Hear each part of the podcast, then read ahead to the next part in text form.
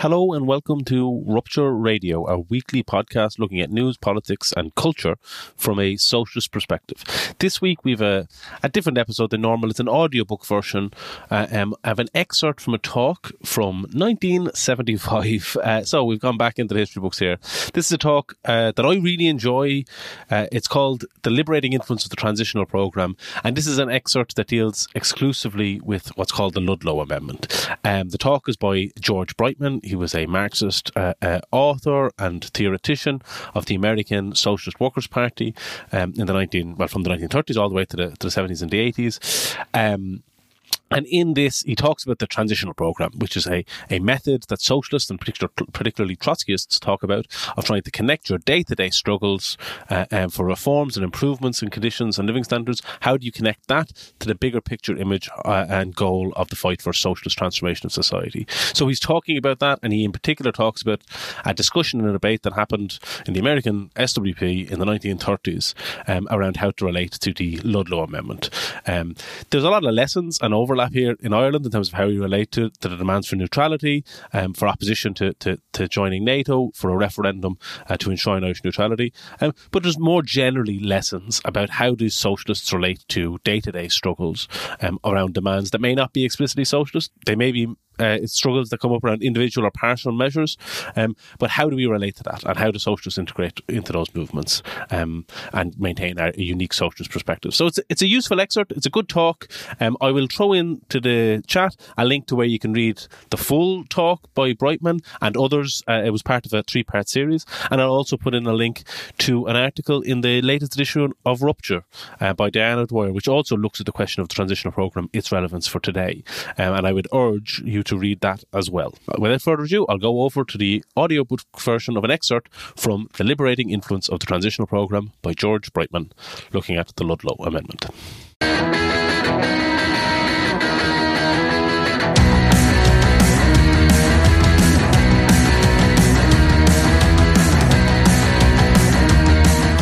In the 1930s, as the American people began to learn more about World War I, partly through the muckraking congressional investigations, and as the threat of World War II began to come closer, a considerable anti war or pacifist sentiment developed in this country. One of the forms this took was that of so called isolationism, an expression of a desire not to get involved in foreign wars. Beginning in 1935, the Stalinists attempted to exploit this anti war sentiment by channeling it behind Roosevelt's foreign policy and the policy of, quote, collective security, according to which war would be prevented through an alliance of the peace loving countries, the United States, USSR, etc., against the bad, aggressive, peace hating countries, Germany, Italy, and Japan. In 1935, a Democratic congressman from Indiana named Ludlow introduced a bill in the House to amend the US Constitution so that Congress would not have the authority to declare war until such a declaration had been approved by the people voting in a national referendum. Of course, the bill had many loopholes, one of which was that this limitation on war making power of Congress would not apply if the United States were invaded or attacked. And this wasn't its only weakness. Support began to build up for the amendment as fears of war were deepened in this country by the Italian invasion of Ethiopia in 1935, the Spanish Civil War in 1936, and the Japanese invasion of China in 1937. The Ludlow Amendment was reintroduced in the House in 1937 and in the Senate by La Follette of Wisconsin, and finally came to a vote in the House in January 1938, nine days after our convention. The Roosevelt administration was bitterly opposed to the amendment and used all of its patronage pressures to bring about its defeat. The Communist Party also opposed it, charging that it was in the interests of the reactionaries and fascists because it would limit the ability of the US government to deter the fascist power from starting a war. Just before the vote in the House, a Gallup poll showed 72% of the population favoured the Ludlow Amendment. Most of the new industrial unions supported the bill, along with the National Farmers Union. The pro Ludlow sentiment in the UAW was so strong that the Stalinist members of its executive board were forced to vote in favour of it. The bill was defeated 209 to 188, a rather close vote considering all the circumstances. So far, I haven't been able to find any reference to the Ludlow Amendment in our press before the vote in the House in January 1938. But without any specific articles in our press, I knew at the time what our position on the amendment was, and I approved of it wholeheartedly. Before explaining what her position was, I shall have to make a correction of what Comrade Hansen said about it in 1971 in a speech included with introductory matter in the Transitional Programme book. After telling who Ludlow was and what his amendment called for, Comrade Hansen said, quote, Comrade Trotsky proposed that the Socialist Workers' Party should offer critical support to the Indiana Democrats' proposed amendment to the bourgeois constitution of the United States. After a bit of hesitation by some comrades, our party adopted this position. Trotsky considered the matter so important that he included a paragraph about it in the transitional program. End quote. I'm afraid Comrade Hansen must have relied on his memory here instead of checking the facts. Perhaps he didn't have access to the records when he was making the speech, but in any case, he doesn't have it right. The fact is that we were opposed to the Ludlow Amendment before Trotsky had any opinion about it. If we had a member of the House in 90, um, if we had a member of the House on January 10, 1938, he would have voted against the amendment after making or trying to make a revolutionary speech differentiating the SWP from the non revolutionary forces opposing it. And if you had been a sympathiser in 1938 asking me why we were opposed, I would have answered at length along the following lines Quote, Pacifism is one of the most pernicious elements obstructing the revolutionary struggle against imperialist war. It misleads and disarms the workers, delivering them defenceless at the crucial moment into the hands of the war makers. Lenin and the Bolsheviks taught us that implacable opposition to pacifism and the illusions it creates is obligatory for all revolutionaries all the documents of the left opposition and the Fourth International stress the principled character of the struggle against pacifism in all its forms. Our stand on this question demarcates us from all other tendencies. The Ludlow Amendment is a pacifist measure designed to create the illusion that it is possible to prevent war at the ballot box while leaving power in the hands of the capitalists. It would misdirect workers from the real struggle against war, and therefore we cannot support it or assume any responsibility for it.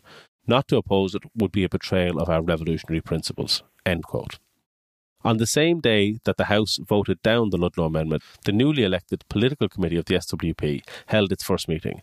The PC minutes of the date show that under one point on the agenda, Burnham proposed launching an anti war campaign consisting of eight, quote, concrete points.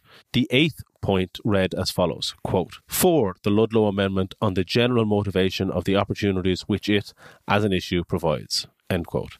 All of the eight points were approved except the eighth which was defeated by a vote of six to one. A counter motion to the eighth point was made by Shachtman as follows quote, that in our press we criticised the Ludlow Amendment and the pacifist agitation connected with it from a principled revolutionary standpoint. End quote. This was carried 6 4, 1 against. In accordance with this motion, our paper, The Socialist Appeal, carried a front page article by Albert Goldman, introduced with an editorial statement pronouncing it to be, quote, the Marxian view on the amendment, end quote. Goldman's article began by saying that the Ludlow Amendment poses an old problem in a new form for Marxists and workers generally, but he assures the readers, quote, It is only necessary to apply the accepted principles of revolutionary Marxism to solve the problem correctly, end quote. Applying them, he showed all the shortcomings of the Ludlow Amendment and the pacifist illusions fostered by its advocates, demonstrated that it would not really prevent war, differentiated our position from that of the Stalinists, and pointed to the destruction of the capitalist system as the only solution to war. I might add that he also said the Ludlow Amendment carried even greater dangers than other pacifist schemes precisely because it added, quote, an element of democratic procedure, End quote. Also in accord with the PC motion were two editorials in the next issue of our magazine. The longer one, which could have been written by Burnham, denounced the pro imperialist forces that voted down the Ludlow Bill and explained why. The shorter editorial, which could have been written by Shachtman, sought to, quote, represent the standpoint of revolutionary Marxism, end quote. Among other things, it said, quote, where pacifist nostrums are not outright frauds and deceptions, they are pernicious illusions which drug the masses into pleasant dreams and hallucinations and paralyze their fighting power. To teach the masses that they can prevent war by a popular referendum is to foster a disastrous illusion among them. Like the panacea of disarmament or international arbitration courts, the referendum illusion diverts attention from the need of an intransigent class struggle policy against war every day in the year because it cultivates the idea that the real war danger faces us in the remote future. The masses will be able to avert it by mere casting of the ballot. In sum, to support the Ludlow resolution is to inculcate in the minds of the workers the idea that war can be prevented or fought by some means other than class struggle. that imperialist war can be averted otherwise than by the revolutionary socialist overturn of capitalist rule. End quote. The PC minutes of February 18 have a point called Ludlow Amendment, followed by this information, quote, letter read supporting Burnham's position on the Ludlow Amendment, end quote. Not included with the minutes and not identified as to the author, this letter turns out to have been written by Trotsky, although it was signed Hansen for security reasons. Its text will be found in the second edition of Writings 3738, which should be out next year. The letter was addressed to Cannon, whom Trotsky gave permission to show it to Burnham if he wished. Cannon did, and he also turned it over to the political committee as a whole. The letter said that on the Ludlow question, Trotsky was with Burnham, not with the majority of the political committee. He felt that after the congressional vote, the question was settled practically, but wanted to make some comments on the important question of methodology. The government position against the Ludlow Amendment, Trotsky wrote, represented the position of the imperialists and big business, who want their hands free for international manoeuvring, including the declaration of war. What is the Ludlow Bill? Quote, it represents the apprehension of the man in the street, of the average citizen, of the middle bourgeois, the petty bourgeois, and even the farmer and the worker, looking for a brake upon the bad will of big business. In this case, they name the brake the referendum. We know that that brake is not sufficient, and even not efficient, and we openly proclaim this opinion. But at the same time, we are ready to go through this experience against the dictatorial pretensions of big business. The referendum is an illusion, not more and not less an illusion than universal suffrage and other means of democracy. Why could we not use the referendum as we use the presidential election? The referendum illusions of the American little man has also its progressive features. Our idea is not to turn away from it, but utilize these progressive features without taking responsibility for the illusion. If the referendum motion should be adopted, it would give us, in case of a war crisis, tremendous opportunities for agitation. That is precisely why big business stifled the referendum illusion. End quote. Today's average SWP member will not find Trotsky's thinking on the Ludlow Amendment extraordinary or controversial. In fact, it may seem rather commonplace and hardly worth the time I'm giving it. This testifies to the political development of our movement since 1938. In certain respects, we have come a long way. We live on a higher political plateau now. But what seems simple now to a new member didn't seem at all simple to the politically most astute leaders of our party then, as we can see from what happened after Trotsky's letter was read by the political committee. Trotsky thought that because the referendum had been rejected in the House, nothing more could be done about it. The members of the political committee knew better, realizing that the amendment would continue to be an important political question for some time. So they decided, after hearing Trotsky's letter, to formulate their position anew. Goldman introduced a series of four motions, some of which were amended by Shachtman. The first two motions stressed the need to use the interest aroused by the amendment to expose the war preparations and the bourgeois and Stalinist opponents of the bill, and to expose all passive solutions by clearly stating at all times that whoever says any kind of referendum will stop war is seriously mistaken. The third motion declared that we cannot assume responsibility for the amendment under any circumstances, and it is impermissible for us or our members in mass movements to organise or participate in or endorse any campaign for the amendment. Up to this point, it's clear and consistent. Goldman's fourth motion, however, says that since the amendment has been adopted by the most progressive forces of the labour movement, since the working class learns through experience, and since we need to be closely connected with those forces, our comrades in the mass movement are instructed to vote in favour of the Ludlow Amendment And introduce pro Ludlow clauses in anti war resolutions, quote, at all times making clear our position on the amendment, end quote.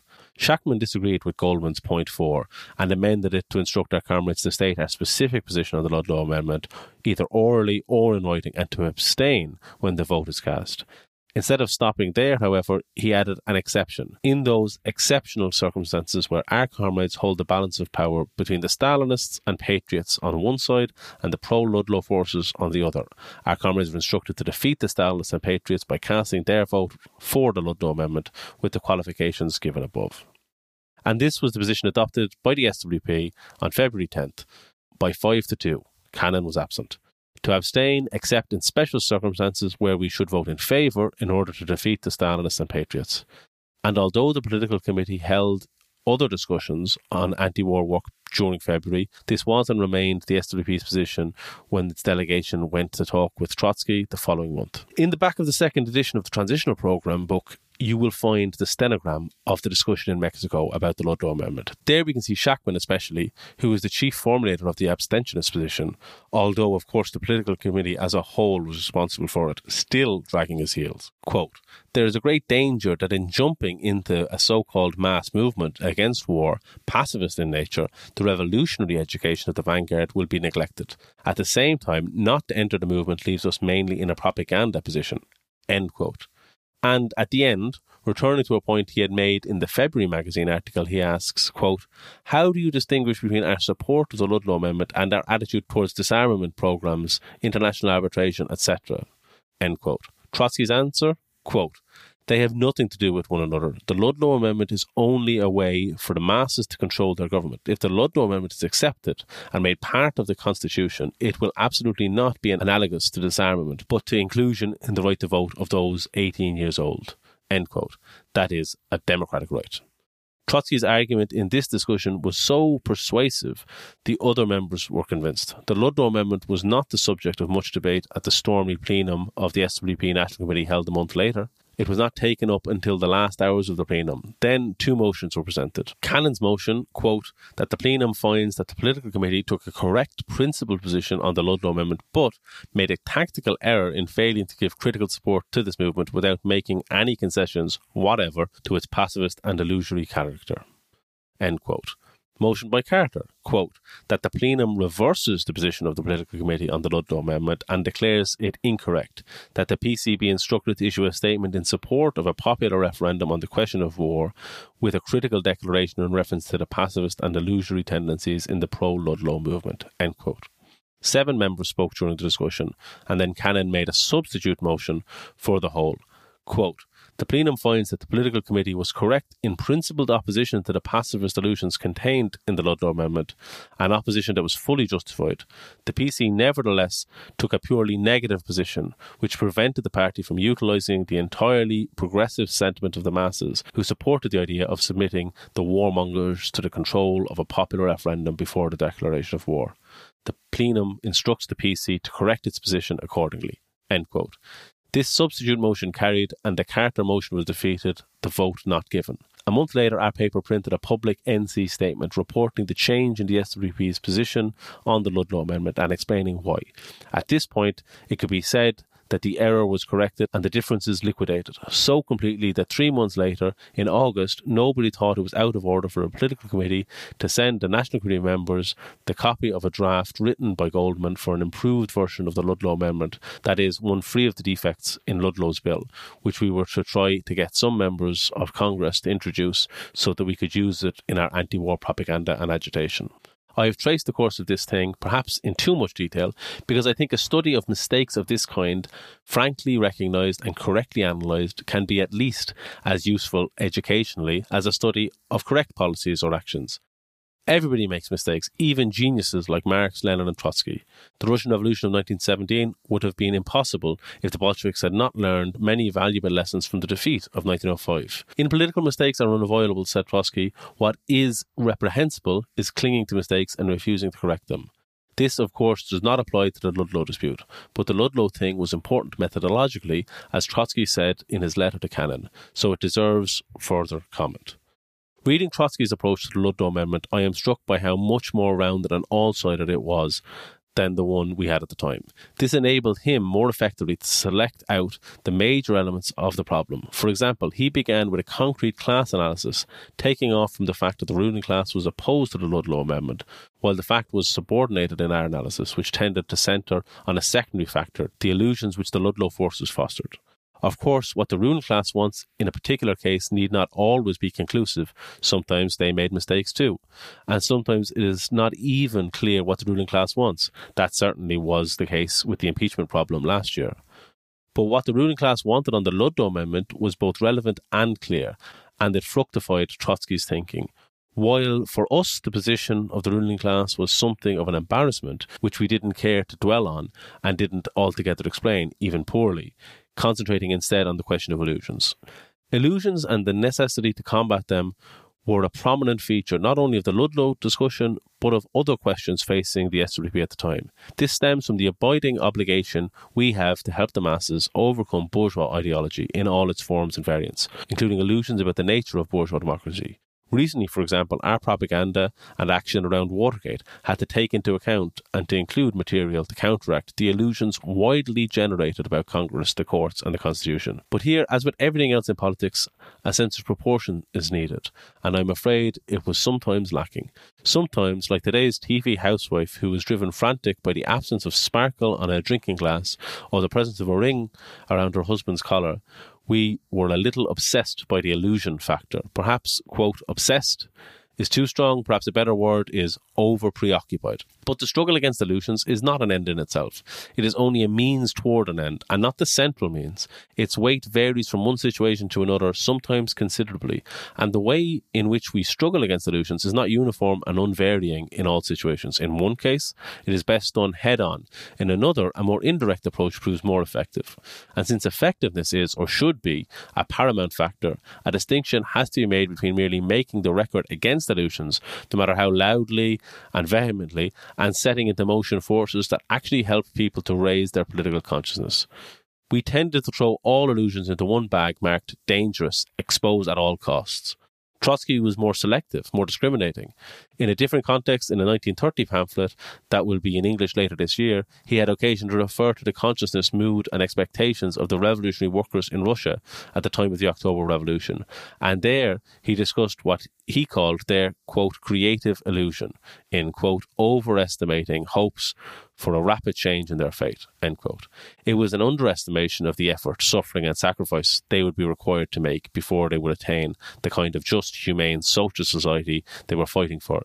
It was an illusion in the sense that between that generation and that kind of society lay civil war, imperialist invasion, famine, and cannibalism, the rise of a privileged bureaucracy, totalitarian regimentation and terror, decimation in the Second World War, and much more that they did not see. It was an illusion based on an underestimation of the difficulties that would face them after the workers took power in backward Russia, which would have been infinitely smaller if the revolution had succeeded in spreading to the rest of Europe and it was creative because the workers' expectations enabled them to deal the first powerful blow against the world capitalist system and open up the era of proletarian revolutions and colonial uprisings. The record shows that the Bolsheviks did not spend much time or energy combating such illusions.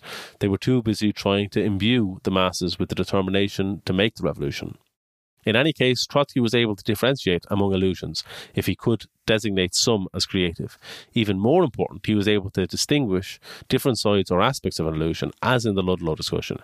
Instead of a single label on illusion or illusions connected with the Ludlow Amendment, he called attention to the fact that certain aspects were progressive at the same time that others were not. The idea that war can be abolished or prevented without ending the capitalist system that spawns war does not have much to recommend it from a Marxist standpoint.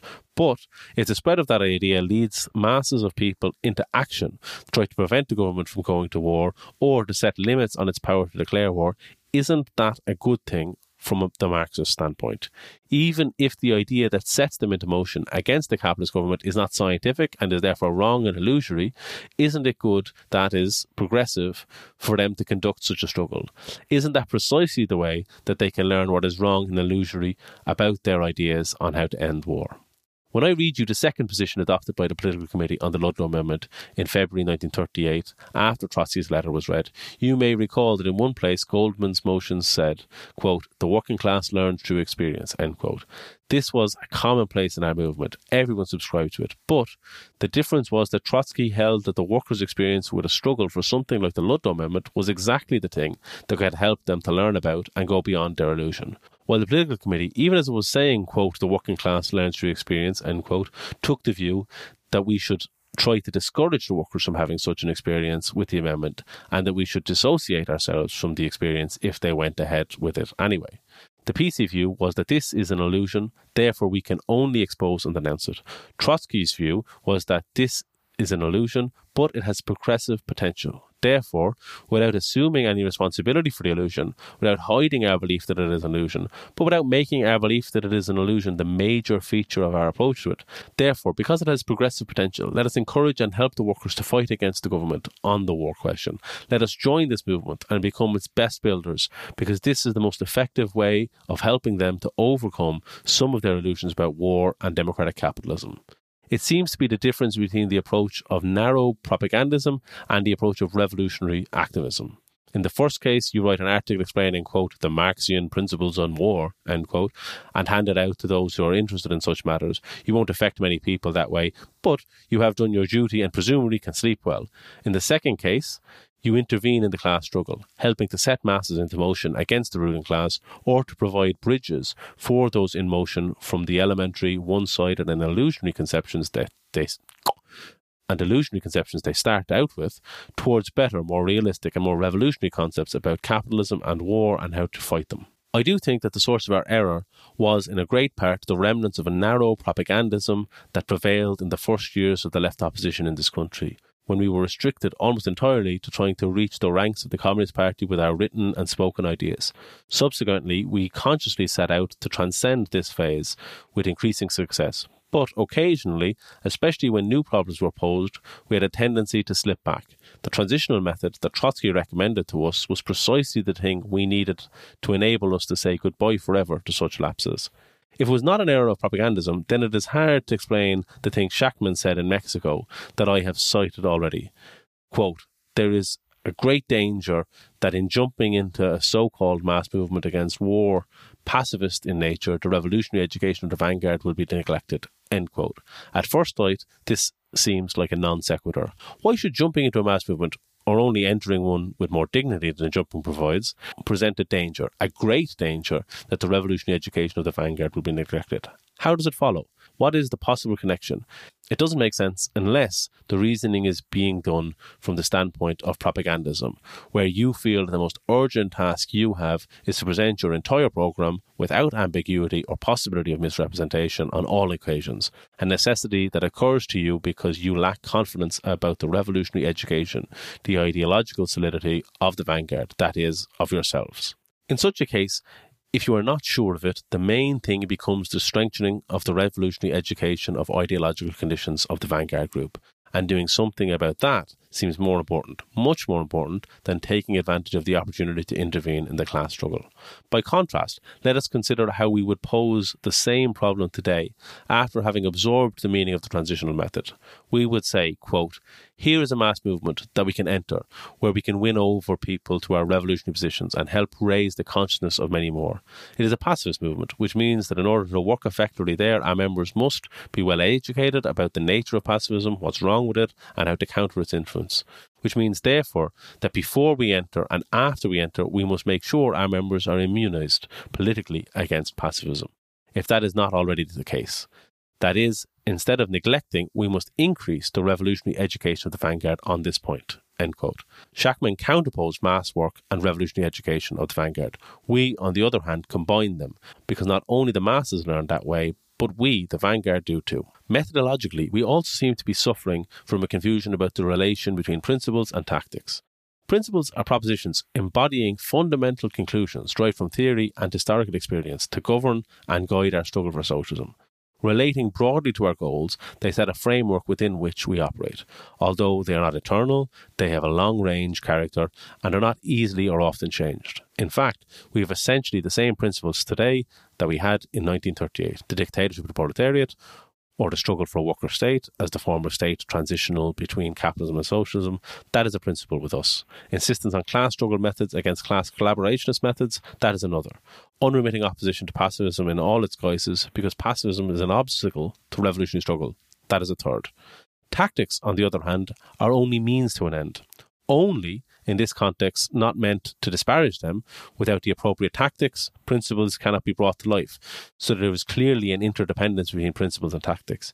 But tactics are subordinate in the same way that means are subordinate to an end. They are good if they enhance and promote the principle, not good if they don't. In addition, tactics are flexible, adjustable, variable. They depend, or their applicability depends, on concrete circumstances. To advance a particular principle, tactic A may be best today, but it may have to be replaced by tactic B tomorrow morning or tactic C tomorrow night. Meanwhile, the principle remains unchanged. Principle tells us to oppose pacifism, but it does not tell us whether or not to participate in a certain mass movement. It only tells us that under all circumstances, whether participating or not, we should so function as to counterpose revolutionary ideas and influence to those of any pacifists. There is not a single tactic that follows from any principle, after understanding and grasping the principle, we still have to consider tactics. And tactics, while they are subordinate to principles, have laws, logic, and a domain of their own. Tactics must not, cannot be in violation of principle. No tactical considerations could ever get us to say that we think war can be abolished through a referendum vote. But tactics are not limited to formal reaffirmations of our principles. They are not worth much if that is all they are. What was the nature of the Ludlow Amendment problem?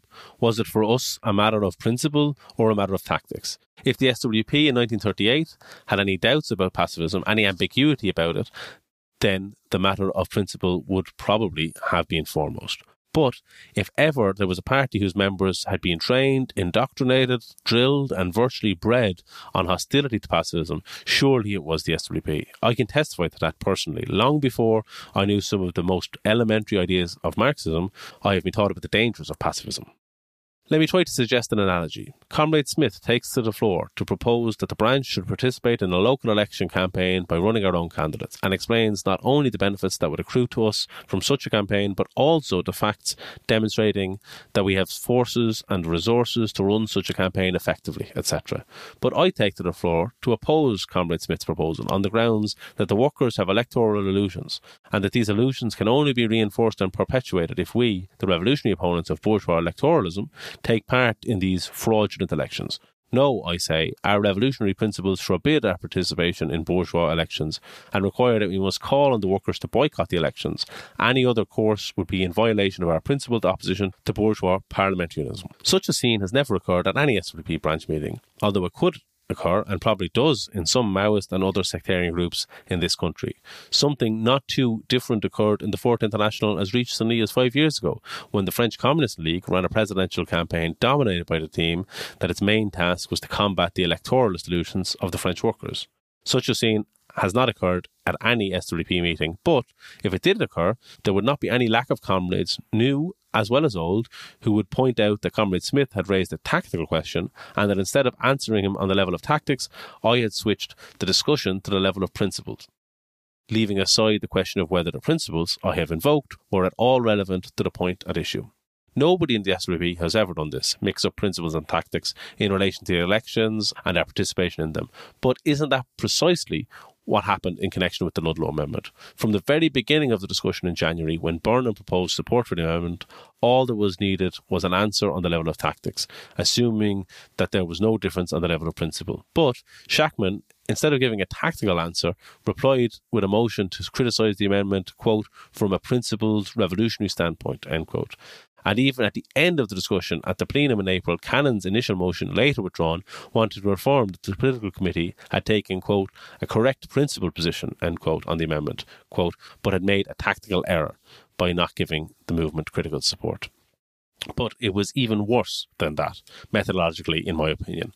When we are confronted with the need for a tactical decision, to be offered instead a correct principle position is to be offered at best an irrelevancy and at worst an evasion, but in all cases not what the situation calls for politically. Pointing in such circumstances to the correctness of the principled position may provide us a measure of psychological consolation. See, we were only 50% wrong, but how much correctness can a principled position provide in real life if it is given as a substitute for a tactical problem? I think I've been justified in devoting so much time to the Ludlow dispute for at least three reasons. First, I think the details were needed because without them you would have only some generalizations and would lack the data through which to judge my conclusions. Second, Second is that the problems posed in that dispute related rather closely to other questions of importance. For example, there was the slogan of the Workers and Farmers Government in the Transitional Programme, which more recently we have shortened to the slogan of the Workers' Government in this country. The stenograms show that the SWPers kept putting questions about this to Trotsky. Did he mean by workers and farmers government the same thing that we meant by the dictatorship of the proletariat, lurking behind which was an implied question. If the workers and farmers government means anything different than dictatorship of the proletariat, don't we have the obligation to state this very forcibly, to emphasise it, in order to counteract the illusion that the workers may have in anything less than the dictatorship of the proletariat? In tomorrow's talk, I shall show additional evidence of the prominence in the thinking of the SWP leadership of the illusion factor, as well as more about the confusion over tactics and principles. But my point is that clarification of the issues involved in the Ludlow dispute helped the SWP to better understand the transitional programme and its method as a whole. And without that clarification, if we had continued to cling to the SWP's first and second positions on the Ludlow Amendment, what do you think would have happened decades later when the mass movement against the Vietnam War began to develop in this country. One thing you can be sure of is that we could never have played the role we did in the movement if we had not previously learned the lessons from the Ludlow question through the transitional programme discussions. In that case, the SWP would be considerably different from what it is today, and I don't mean better. The other reason I feel justified in giving so much time to the Ludlow dispute is because it helps us to view our party, its cadres, its programme, and its method the same way we try to view everything else, historically. Sometimes there is a tendency to think they suddenly developed out of nowhere, fully formed and finished, with results and acquisitions that can all be taken for granted. But it wasn't like that at all. We got where we are ideologically, politically, and organisationally as a result of a good deal of sweat, blood, sleepless nights, trial and error, and struggle. And that's how it will be as we continue to develop further. We have the advantage over our predecessors of not having to plough up the same ideological and methodological ground that they covered. If we really absorb the lessons they learned and the methods and the methods they pioneered, then we should be able to go beyond them and plough up new ground. And we certainly can do better, more realistically, we understand how they did their work.